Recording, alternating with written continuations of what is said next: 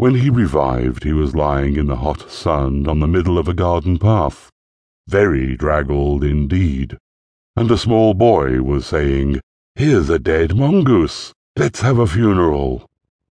No, said his mother. Let's take him in and dry him. Perhaps he isn't really dead. They took him into the house, and a big man picked him up between his finger and thumb and said he was not dead, but half choked. So they wrapped him in cotton wool and warmed him, and he opened his eyes and sneezed. Now, said the big man, he was an Englishman who had just moved into the bungalow. Don't frighten him and we'll see what he'll do. It is the hardest thing in the world to frighten a mongoose, because he is eaten up from nose to tail with curiosity. The motto of all the mongoose family is run and find out, and Rikki Tikki was a true mongoose.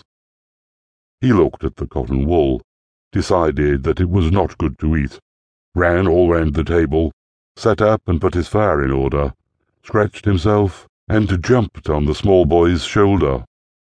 Don't be frightened, Teddy, said his father. That's his way of making friends. Ouch! He's tickling under my chin, said Teddy.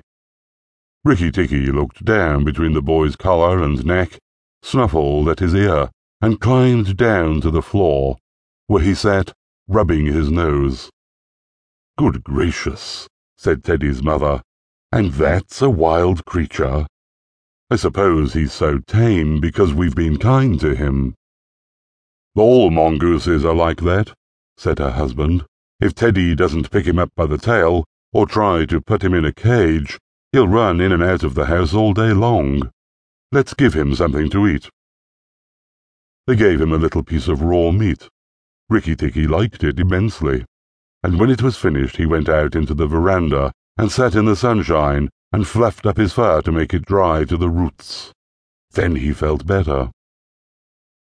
There are more things to find out about in this house, he said to himself than all my family could find out in all their lives. I shall certainly stay and find out. He spent all that day roaming over the house. He nearly drowned himself in the bathtubs, put his nose into the ink on a writing table, and burnt it on the end of the big man's cigar, for he climbed up in the big man's lap to see how writing was done. At nightfall he ran into Teddy's nursery to watch how the kerosene lamps were lighted and when Teddy went to bed, Rikki Tikki climbed up too. But he was a restless companion, because he had to get up and attend to every noise all through the night, and find out what made it. Teddy's mother and father came in the last thing to look at their boy, and Rikki Tikki was awake on the pillow. I don't like that, said Teddy's mother. He may bite the child. He'll do no such thing, said the father. Teddy's safer with that little beast than if he had a bloodhound to watch him. If a snake came into the nursery now... But Teddy's mother wouldn't think of anything so awful.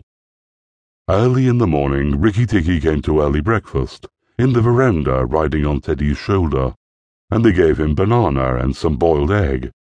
And he sat on all their laps, one after the other, because every well-brought-up mongoose always hopes to be a house mongoose some day and have rooms to run about in. And Rikki Tikki's mother, she used to live in the General's house at Segowli, had carefully told Rikki what to do if ever he came across white men. Then Rikki Tikki went out into the garden to see what was to be seen. It was a large garden, only half cultivated, with bushes as big as summer houses of Marshal Niel roses, lime and orange trees, clumps of bamboos, and thickets of high grass. Rikki Tikki licked his lips. This is a splendid hunting ground, he said, and his tail grew bottle-brushy at the thought of it, and he scuttled up and down the garden, snuffing here and there till he heard very sorrowful voices in a thorn bush.